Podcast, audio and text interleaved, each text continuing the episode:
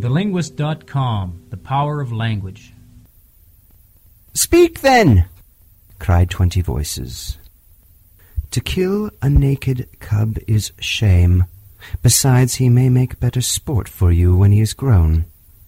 Baloo has spoken in his behalf.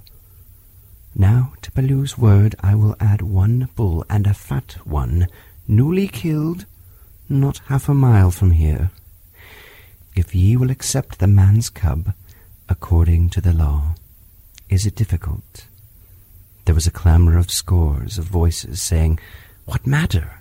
He will die in the winter rains. He will scorch in the sun. What harm can a naked frog do us? Let him run with the pack. Where is the bull, Bagheera? Let him be accepted. And then came Akela's deep bay, crying, Look well, look well, O wolves. Mowgli was still deeply interested in the pebbles, and he did not notice when the wolves came and looked at him one by one. At last they all went down the hill for the dead bull, and only Akela, Bagheera, Baloo, and Mowgli's own wolves were left. Shere Khan roared still in the night, for he was very angry that Mowgli had not been handed over to him I roar well, said Bagheera under his whiskers, for the time will come when this naked thing will make thee roar to another tune, or I know nothing of man. It was well done, said Akela. Men and their cubs are very wise.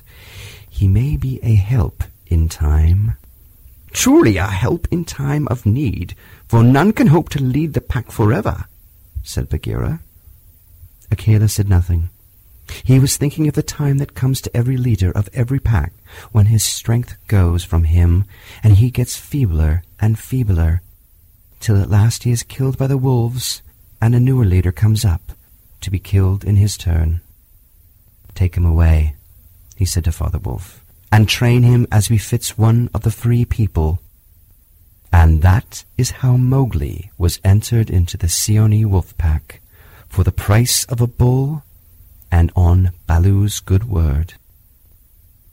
TheLinguist.com, the power of language.